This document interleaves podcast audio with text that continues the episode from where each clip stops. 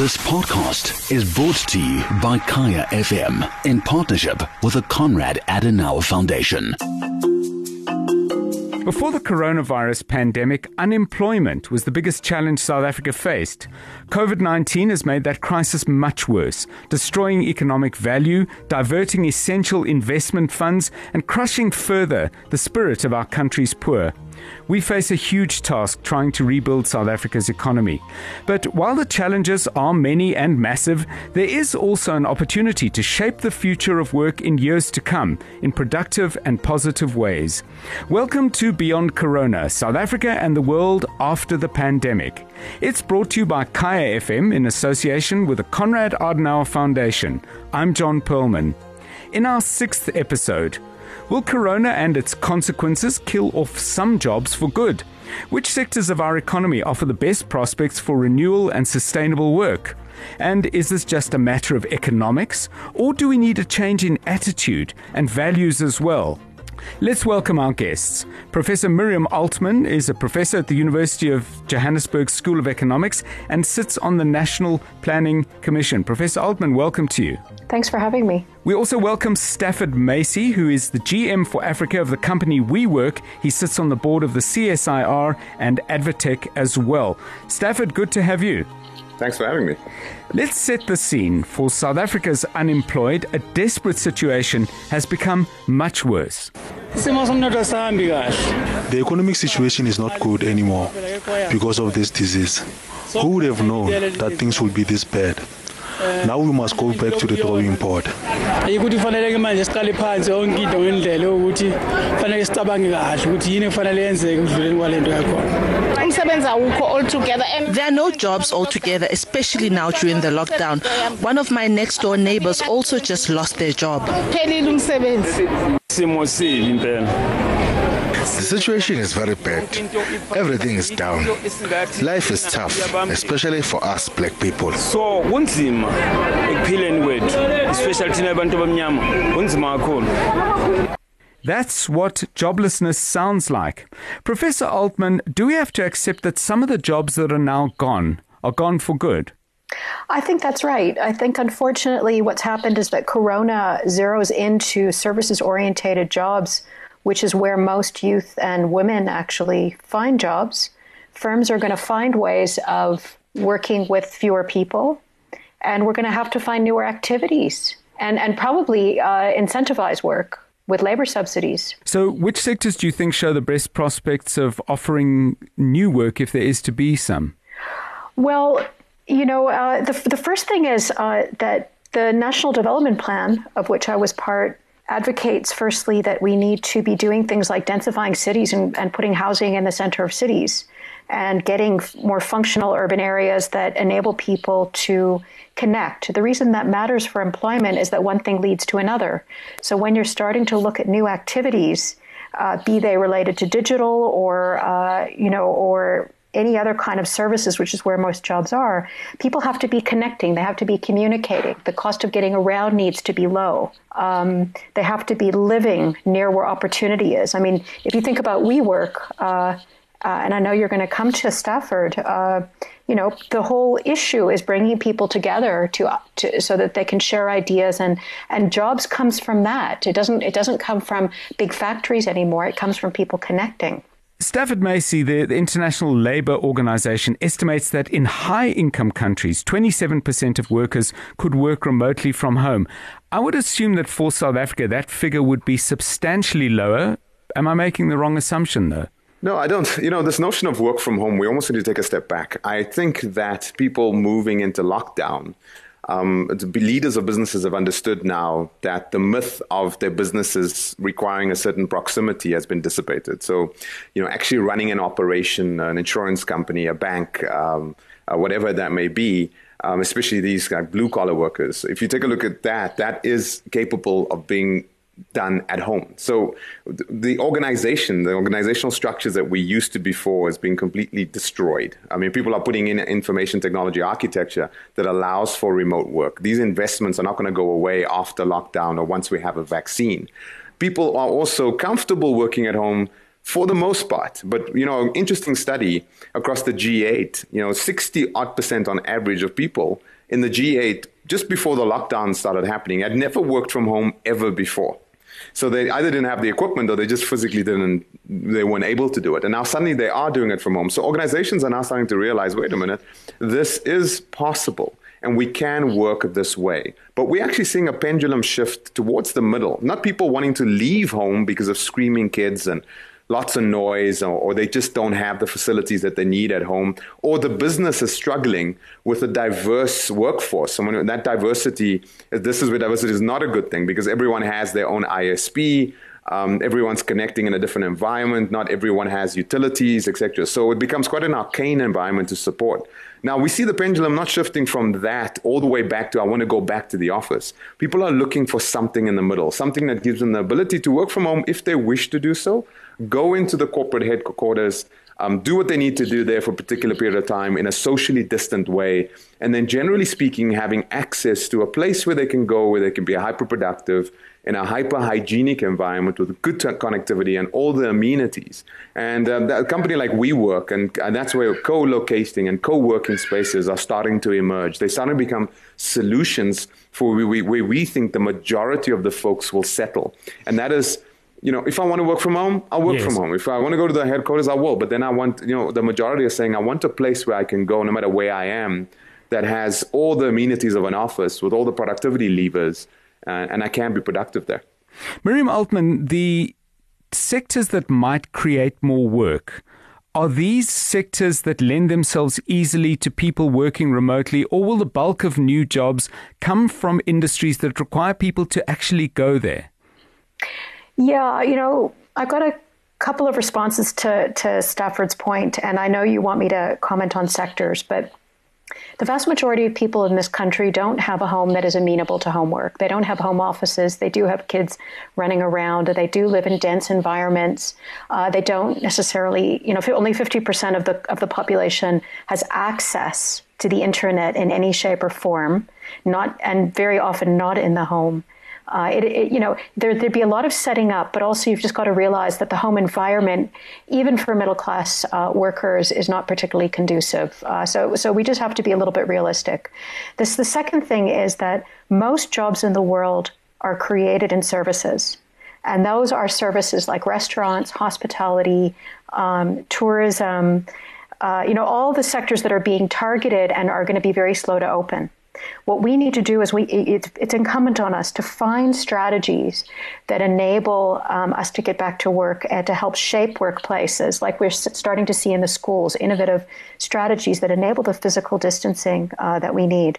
But the, the reality is that most of the jobs in the world currently are created in face-to-face kinds of services, which means you have to be, you know, there. I'm not saying all, but the vast majority of jobs that are created around the world, particularly in middle income and higher income countries, uh, that's where they come from. Now, there's other opportunities around um, sectors like agriculture is an obvious one, and agricultural exports. And of course, there you absolutely must be mostly, you know, at work.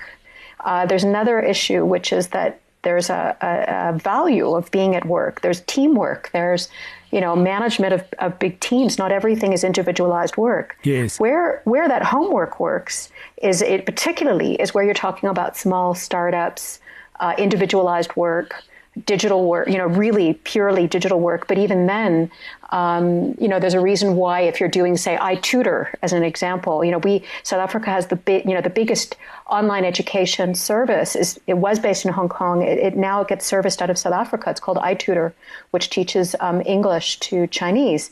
And you know, you've got training, you've got quality control, you've got to be watching what's going on. It, it, it I guess you could do it remotely, but it's not something that you know there are people involved who need a certain discipline and a place to go. So, so can I just can I just quickly comment yes. and tag on what Miriam said there? I think what's interesting is the observation relative to what the jobs look like today. You know what I am noticing is there's a there's a new set of work emerging. So as industries are redefining themselves, businesses are establishing new services, and those new services don't really have uh, you know, formal, defined categories of work, job titles, uh, you know, KPIs associated with them, but it is work that needs to be done. So I see a lot of organizations almost having, uh, for lack of a better term, their AWS moment. Kind of like when Amazon was selling books and then it realized that shared infrastructure was a potential for them to open up and they created Amazon's AWS, which is one of the largest cloud businesses today. What I'm seeing businesses doing out there is taking a look at this remote infrastructure that they're putting in, which is enabling a workforce to access services inside the business, you know, without proximity being an issue. And that same architecture is being reimagined.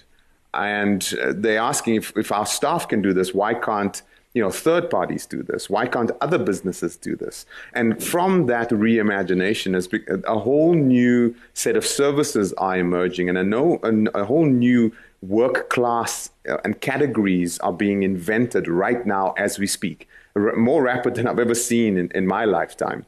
And that's because leaders are thinking about doing things with their businesses that were unheard of before. And because of this infrastructure investment, they're capable of now executing against that. And, and that I feel is quite exciting. And I, and I do feel that's going to create a new category of services, offerings, capabilities, etc., moving forward, and a workforce that will have to support that and, and kind of underlie um, that entire substrate. So I think we need to take a look at jobs and, and what we previously defined them as, but I think we also be, need to be cognizant of this new invention and reimagination happening and almost new industries spawning and new services associated with them spawning. And it's happening in parallel. So, Miriam Altman, I mean, young people either coming out of university or coming out of school in this post corona period as we try and build something out of the rubble, where do they find work? Well, it's going to be really rough. Uh, we already lost. We have 300,000 fewer young people working than, uh, than we did a decade ago.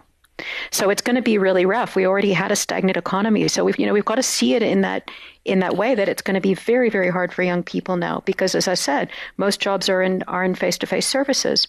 The um the you know to Stafford's point though, there's going to be I, I think the digitization of uh, of uh, business activity is going to happen much faster now and um, and so what that means, you know, at a minimum, is that our population needs to be e-enabled, and and the kids need to be become e-savvy. And when I say that, you know, I work with uh, youth leaders in. Uh, in, in the country, but say in Ekurhuleni, which is a metropolitan area, and the kids don't have money. They do, and these are like top uh, youth leaders, but they don't. They never have money for data. Even the kids who are going into math and stats and these kinds of areas don't really understand the data world. So they're not e savvy, if you see what I mean. They may be online and doing Facebook and stuff like that. So getting kids completely their heads, like they did in China and Vietnam, completely getting their heads wrapped into this digital world is, is I can tell you 100% for sure. That's the one thing I can tell you 100% for sure is going to be essential to our future. And then when you say what the what the activities of the future are, maybe what I'm saying sounds a bit abstract, but with digitization, there's no doubt there's going to be new kinds of activities, but our population's not going to be ready for them. We don't know what they're going to be exactly, but we I can tell you right now that the majority of the population's not going to be ready, and we need to do something about it. And is it possible? Of course. Vietnam, a low-income economy, yes. uh, is way ahead of us on this. Of course, it's absolutely possible. It's a choice. And we yeah, treat I mean, it like I, a luxury, and it's an essential.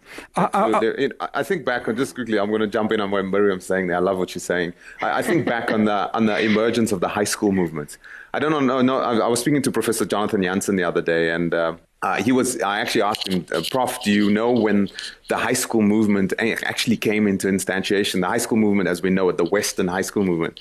And uh, he looked at me quizzically, and I actually told him in the year 1909, a bunch of farmers in downtown Iowa circle their wagons, metaphorically speaking, and they decided to take their children out of the fields because you know 98% of the human population were in agriculture at that point in time. They decided the government wasn't doing anything about it. Their kids were suffering um, labor and work was something that was, uh, you know, it was it was it was difficult and it was hard physically. And they decided this was enough. And what they did was they circled their wagons, they taxed themselves, and they created an institution called the high school. And within 15 years from that movement on the ground, 70 plus percent of the addressable age group um, in the United States were going to high school.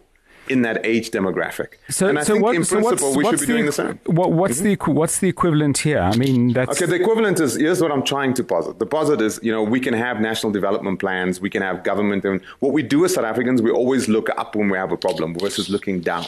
I think what we need to do is circle we need to get together because clearly there's a vacuum of leadership here. And the, the fact that the leaders that we have in the country are just not there yet. If you talk about digital illiteracy, you know, you can take a look at the broad populace that we have, but if you take a look at leadership within our government framework, it is it is acute. So we're not going to have the problem solved over there. It never gets solved over there. It's going to be solved both us on the ground. It's individuals getting together, reimagining and building services, products, companies, etc., that leverage this latent human capital. Because when Miriam says X amount of people are out there and you know they struggle, I see that as, and again, just because I always see the glass full. I see that as a massive opportunity. I see that as so much latent human potential. And if we can augment that latent human potential with digital tools, we can create services that were unimaginable at the time. Because in 1909, yeah. when they circled the wagons, they, they thought a job was plowing the field. What they couldn't see is it wasn't about chasing calories in a field, it was designing uh, a Michelin chef hors d'oeuvre. You know, they just couldn't imagine a job like that back then. But that comes from reskilling, that comes from a grounds up movement. And I think as society, not governmentally, as society, we need to take a look at this. When the neighborhood that you live in, the, the forums where you participate, I think this is where the circling of the wagons need to happen and where we need to reskill our kids and, in, and inject new capabilities into them. So, Miriam Altman, I mean, the, the Brave New World sounds fabulous, but it doesn't sound like it's coming anytime soon. And I'm just wondering what do people do in the winter of 2021 uh, for people who are shelf packers, who are supermarket cashiers, who are security guards, who are nurses, who are all these people who've been defined as essential, when they find that not only has their situation not changed, but the prospects of their teenage children, at the very least, being able to follow them into that world, appear bleaker than ever. Yeah, well, John, I, think it's a really fair question, and I worry about a Brave New World language right now um, as much as I'd love, and it's much more fun to engage with it, the reality is that life was harsh already, and it's going to be a very hard year, if not a few years. So let's let, let's let's recognize that for most people, this is not a brave new world right now. And um, and so, firstly, as you know, the state stepped in with a series of, of social grants anyway, which you know it's it's not a it's not something you can do forever um, there are strategies to keep kids in school, and that may actually, strangely, you know, in a period of very high unemployment, it's not a strange thing to do. We just don't talk about it in this country. But making sure that the post-school education training and uh, training system uh, works better with better private sector partnerships and so on would be something one could do over the next few years, and you and you keep kids out of the labor market actually, uh, building up those skills. Um, in the meantime, uh, you know, what I've been advocating is we need to pump up dramatically the support to companies to get back to work. So, you know, I think there's a bit of a kind of um, self regulation idea, which just isn't going to work. The Department of Labor has an inspectorate of about 500 people um, for 1.8 million companies. And, um, uh, you, you know, what we need is a dramatically pumped up uh, support to companies. Uh, and, and, and when I say inspectorate, I mean support to companies and, of course, uh, enforcement. Uh, that right there, I suppose, is a job creator. Yes. But the, the best possible thing is to get people back to work and to get people back to work sustainably without locking down again. That is going to be a number one type of activity. The second type of thing that has to happen is we have to get stronger engagement with communities around information systems, early warning systems, uh, approaches to quarantining. Uh, we just don't have them yet. And the, and the reality is that both of those things that I've just said are fantastic investments for the future. Stafford Masie, if we were to go back to something I said in the introduction, that this isn't just a question of economics, but it's a question of values as well.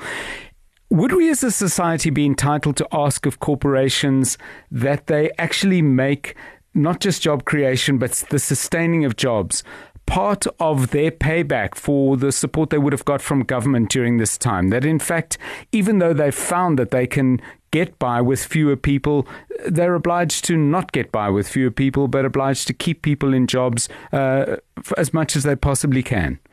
I think there's there's definitely a challenge to capitalism and generic, uh, not generic, but traditional economic systems. I think our economic engine in the world, from a pure capitalistic perspective, is driven by a fitness function that Milton Friedman gave it. You know, in the early 70s, Milton Friedman got up and said the sole responsibility of a corporation is to derive value for its shareholders. And he essentially programmed the market for that. And when a pandemic hits and when we have, we're in this accelerated thought pattern, I think what we are forced to do, and I think your question you know, alludes to that. We have to reimagine our economies. We need to reimagine our fitness functions.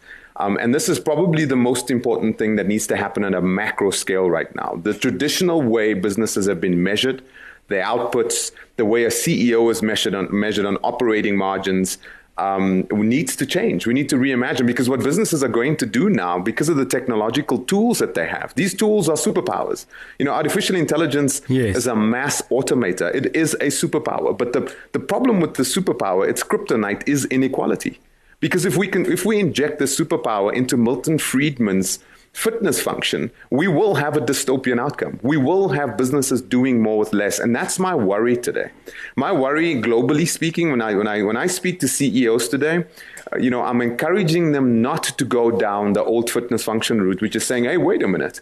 If my workforce can do this, I can employ these technological tools and I don't need so many of them moving forward. So I'm going to do what I did previously with less people. So, what we have a danger of, and this could be a perfect storm, is, is, is, is, this fitness function combined with these technological tools, a pandemic that accelerates our thinking and investment in these tools. And suddenly we've got leaders sitting back saying, wait a minute, I can dramatically increase my operating margin. Therefore, I'm going to lay off half the force because I didn't need them before, because I can get this on an outsourced basis relative to what I'm doing. So that's a very scary outcome. And I think what we need to do is have leaders have imaginations of how they can do what they did, not in an automated fashion, but do what was previously unimaginable, to increase their portfolio of services, to do things that their businesses weren't traditionally built to do. And now they're capable of doing it. And yes. it's not about laying people off, it's about human machine symbiosis is a beautiful thing today and it could instantiate a lot more work because the only time we're going to run out of jobs is when we run out of problems.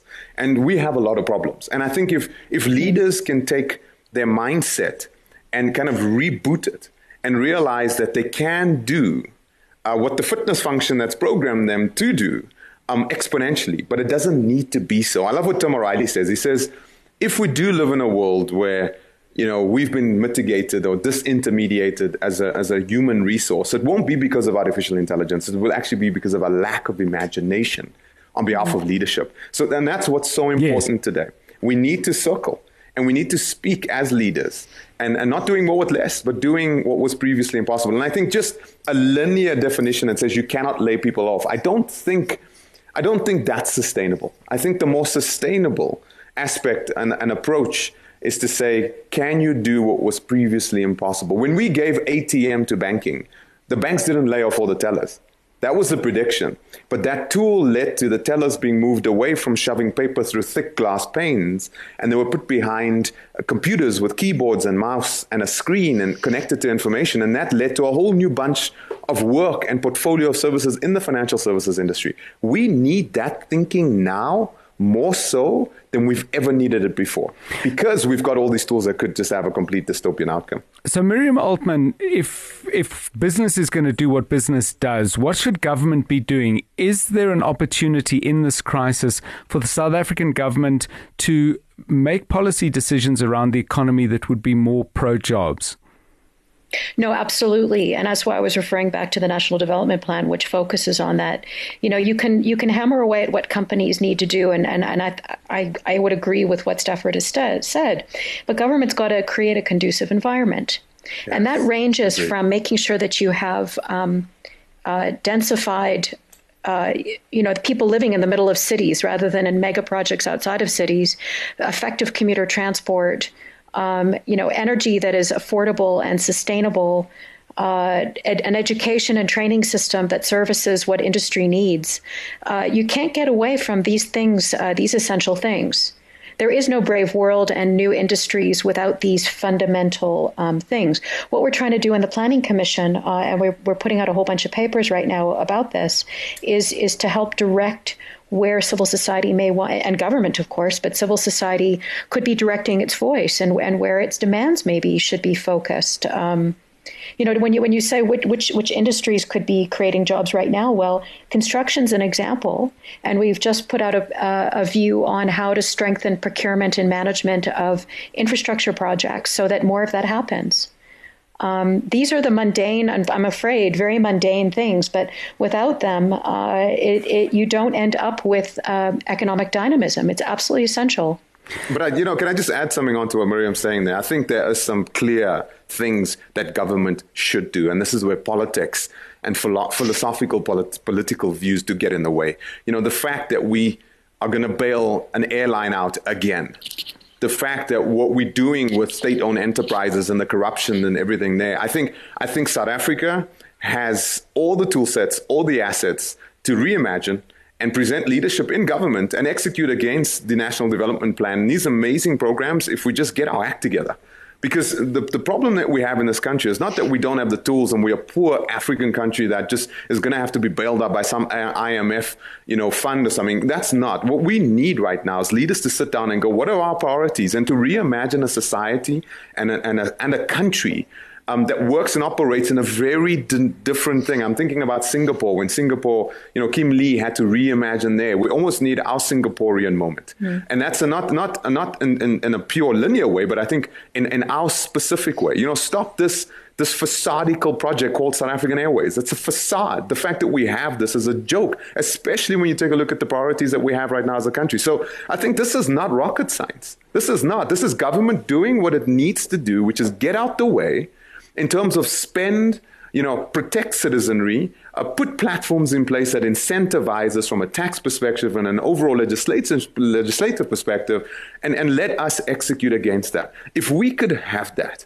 we could have in six months to a year a new country with new ratchets, with new revenue streams, with new work that we didn't imagine before. This is not difficult. This is just, you know, let's stop the madness because what's happening at the moment right now is madness and and uh, as a country, we got to wake up. And I think this, I'm hoping that this will accelerate a lot of the pressure uh, on government to make those right decisions and to take a look at corruption with a, a, a lot, you know, the, uh, with a, with much harder, much more rapidly, and to take a look at these these facadical state-owned enterprise projects that uh, just are not sustainable, and they, it, essentially it stops us from doing everything else that we could be doing to become a world-class nation. John Perlman is exploring the impact of the COVID-19 pandemic on the trajectory of political and socio-economic development. Miriam, I want to engage with you on the, the, the, very notion of jobs itself as a route out of poverty. And I know that may sound nonsensical, but one of the things that we've been faced with in South Africa, and probably it's a global problem, is people have work, but they do simply do not earn enough. They're both money poor and so time poor that they can't fundamentally change their lives. And I'm wondering in the post corona period whether we might see a revaluing of some jobs at least, which have been called essential services, or we simply going to say, well, thanks, uh, you got us through a difficult time. Let's go back to a situation where cashiers don't earn much. Well, cashiers aren't earning more now either. So, if I can just say, um, I would absolutely agree that around the world, uh, where most people work, which are in what are called low value services, in other words, low paid, domestically orientated services, ranging from the nurses to uh, to the cashiers to uh, tellers to whatever, um, you know, uh, service work, uh, restaurant workers, uh, they tend to be invisible. They are, um, you know, ignored and low paid, and and that is uh, and and is the value of what they do different to uh, many high paid people in in uh, say the finance sector? Probably not. But it's the nature of that work. And um, you know who writes about this well, if people want to read, is a, a, a, South African journalist who lives in the UK. His name is David Cohen, and he went around the states in a, in a book called "Chasing the Red, White, and Blue," and he speaks to the the the dream, the American dream, and where that is. But he speaks to that that this issue of the invisible service worker. Yes. And, and, and that is actually what most people in the world do. So I've done a lot of research over the years, for the past like 15 years, about this phenomena that most people work in services, but as economists, we ignore it because we say, well, you know, it's not worth much. Um, but actually, that's where most people are. And actually, it's increasingly traded. And in fact, these days, it tends to lead, uh, you know, uh, demand uh, very rarely is a manufacturing nation the one who sells the actual product and earns the bulk of the value. It's who owns the brand, who owns the IP, uh, who is getting the construction uh, project. Uh, that's who owns it, and and they determine uh, where the manufactured goods come from. So, so, so, the circumstances of those kinds of workers are unlikely to change, despite the fact well, that on an emotional level they have been revalued during Corona. But basically, business will remain business, and uh, people who drive trucks and move goods around the country will continue to be paid pretty much what they always were paid. Well, I don't know that they were revalued through this period is the first thing, and I think that this kind of problem. Well, there's been an emo- there's been an emotional revaluing. So the question I'm asking you is: Do you emotional. think that do you think that would be uh, matched by some kind of economic revaluing so, of what they do? Yeah. So now this problem called working poverty is also something that I've been doing work on for many years, and I actually got the idea again from an American economist, uh, uh, James Galbraith and uh, who wrote about this in the States, which we do see. Uh, and what it means is you work for your entire life. You may have had a job your entire life, even a permanent job, uh, and you can't make ends meet, and you hardly have a pension when you when you retire. That is typical for most workers around the world now. So many developing countries now, including South Africa, Brazil, India, uh, have much stronger social protection systems. And it is the ethos of the National Development Plan, which says uh, a good number per, per percentage of people will never be able to make a plan on their own. And that is a global phenomena, and it's becoming even yes. more so.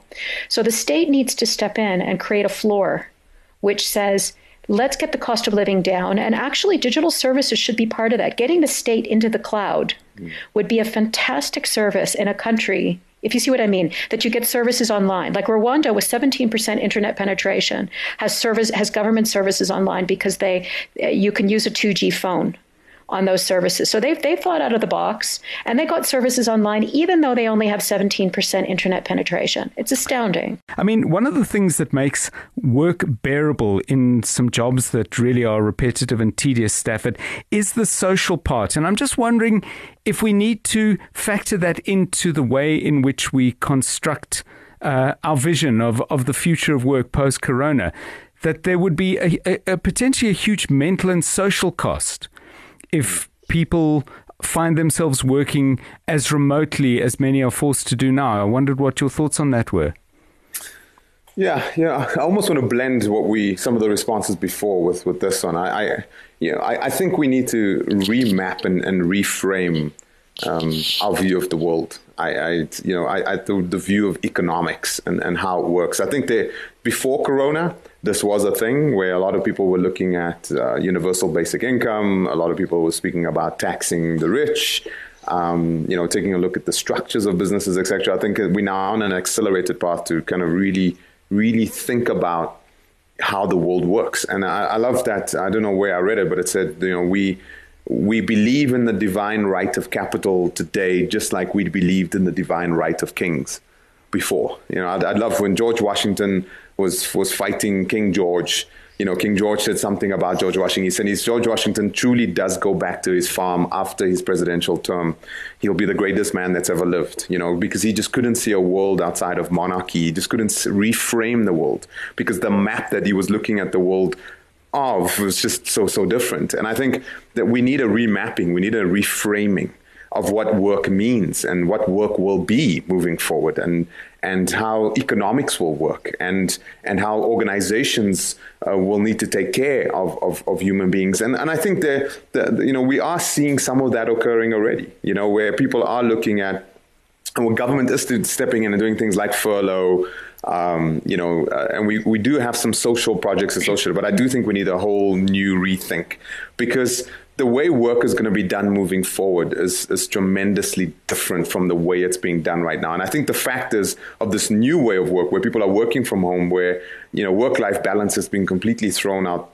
You know, people are working high more. I'm speaking to CEOs, and their product their productivity levels are gone up not down because people are able to do so much more because they're not sitting in a commute they're not distracted by you know uh, the, the, the, the cooler chats that happen yes. when they're at the office and people are just giving it and giving it and i don't know how sustainable that is and i think hr out there the folks that are in human resources have a lot of responsibility on their shoulders right now and a lot of weight to take a look at work life balance mental health um, and, and how this looks in future on how do you incentivize people, how do you manage them, and how do you build roles and responsibilities? Because the key challenge here in this reorganization for the HR executives out there is how do we keep our staff happy and productive and well? And then how do we retain high skills and how do we attract great skills? Um, those are challenges that, that are being had right now in those HR executive suites because, again, this has reframed everything for them because you know, how do you build a job spec relative to this new way? It's a big challenge right now. Miriam Altman, how is this going to affect women in the workplace? Because on the one hand, and, and maybe I'm thinking very much of a particular uh, class of South African women workers. On the one hand, the fact that they're at home could be a substantial burden because of their the tendency for them to have to look after the children more in the way gender relations are defined and so on. On the other hand, the possibility to work from home may mean that women don't have uh, as many uh, lost opportunities because they've gone off to have children. On balance, women, how are they going to come out of this thing? Yeah, you were reading my mind, John. Even if you hadn't asked me, I would have raised this issue. Uh, you know, the reality is that this is hard on women. Um, uh, most women, including professional women, you know, work a double day. So when they're at home, you know, it's great for male CEOs, uh, and particularly when you don't have help it's great for male CEOs because everything's being attended to, and that you know there may be a few families that aren't like that, but that is generally how it is. Uh, for women, you know, you're cleaning, you're taking care of the kids. The kids, you know, kids don't have boundaries. So if you don't have a home office, even if you have a home office, basically your kids are on top of you the entire day. Uh, your husband has expectation, the family has expectations, and it's very, very hard uh, to be productive in that kind of context. Also, you're talking about these mental health issues, and uh, you know, people are social mostly, and you know th- that the work environment is very, very important for that social context to get out of the home, frankly. And uh, and and as a way of, of grouping work, of coordinating work, you know, Zoom's okay, but I think a lot of people are feeling, and a lot of people talk about it, that it's okay but it's not human it's not real human interaction. You have no sense of body language of connection of side discussions. You know those cooler discussions can seem very low productivity but yes. it's also just about human interaction and the generation of ideas and time off work and connecting so that you've got relationship like relationships with your coworkers. You know what's going on in their lives etc uh, yeah. you know I, I don't know that this is a real human impulse you know zoom calls. It's, it's yes for me, I, a lot of my work's in Pretoria, so so it and I live in Johannesburg, so it's it's been awesome not getting on the highway. you know, but, you know we we actually seeing this at WeWork, and a lot of uh, businesses are approaching us right now. So um, 80% of my day um, in my capacity as GM at WeWork is engaging with senior executives in businesses that are asking you know, for advice and for guidance around this because you, the, the working mm. from home uh, fatigue has definitely set in, and the consequences of working from home have definitely been experienced right now. And but we do find that you know one in four people want to go back to the office, though. So the question is, what do they do? And I do think that middle of the road, that option for them to go somewhere where productivity can happen in a socially distanced, you know, viral, virus aware uh, location is so important. So we've got lots of businesses saying we are not going to ever send this portion of our folks back to head office so can we get them WeWork cards? And they can walk into any WeWork building in South Africa and tap in and just work and they can just connect and be productive and, and meet in a socially distanced way and see other people. Yes. And uh, it's driven not just by, you know, um, it's predominantly driven by mental health and mental wellness and and some of the situations that they're dealing with where predominantly I was speaking to an executive the other day where um, they're experiencing way too many incidents of domestic violence um, and they want to get the females in their teams out of the homes and they want to put them into WeWorks right away so they're not exposed to those environments for that extended period of time. And that that's it's it, to hear some of the stories is quite horrific. So as much as this is a great story for productivity and, and business sustainability and working in a different way, which we all glorify, um, there's another side to this coin which is quite horrific. And I'm yeah. actually hearing some of that and experiencing some of that. And it's very sad to hear that. Same question for both of you to conclude. Um, Miriam Altman, you first. Small business is often cited as the potential driving force for creating jobs in South Africa. Small business will have taken, uh, compared to larger enterprises, an absolute hammering uh, from Corona and its consequences like the lockdown. Do we need to revise that strategy, or do we need to have a strategy that brings small business back to the start line and lets them pick up on what they were doing before? You see, by definition, small firms create more jobs. Uh, and that's why they have to be a focus. It also creates competition if there's more, if we had more online sales, as an example, we would be stimulating small business. So stopping online sales at one stage is, was was the wrong direction. Yeah.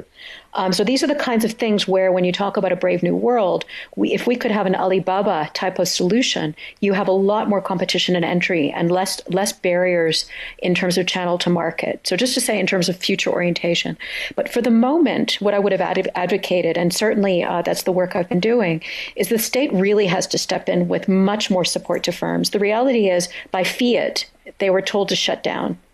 So, you know, so the go- government really needs to step in more forcefully to, to, to get companies back across the line um, and, and, and moving. It, it can't just be this light touch uh, um, kind of uh, behavior. We've got to be realistic about this.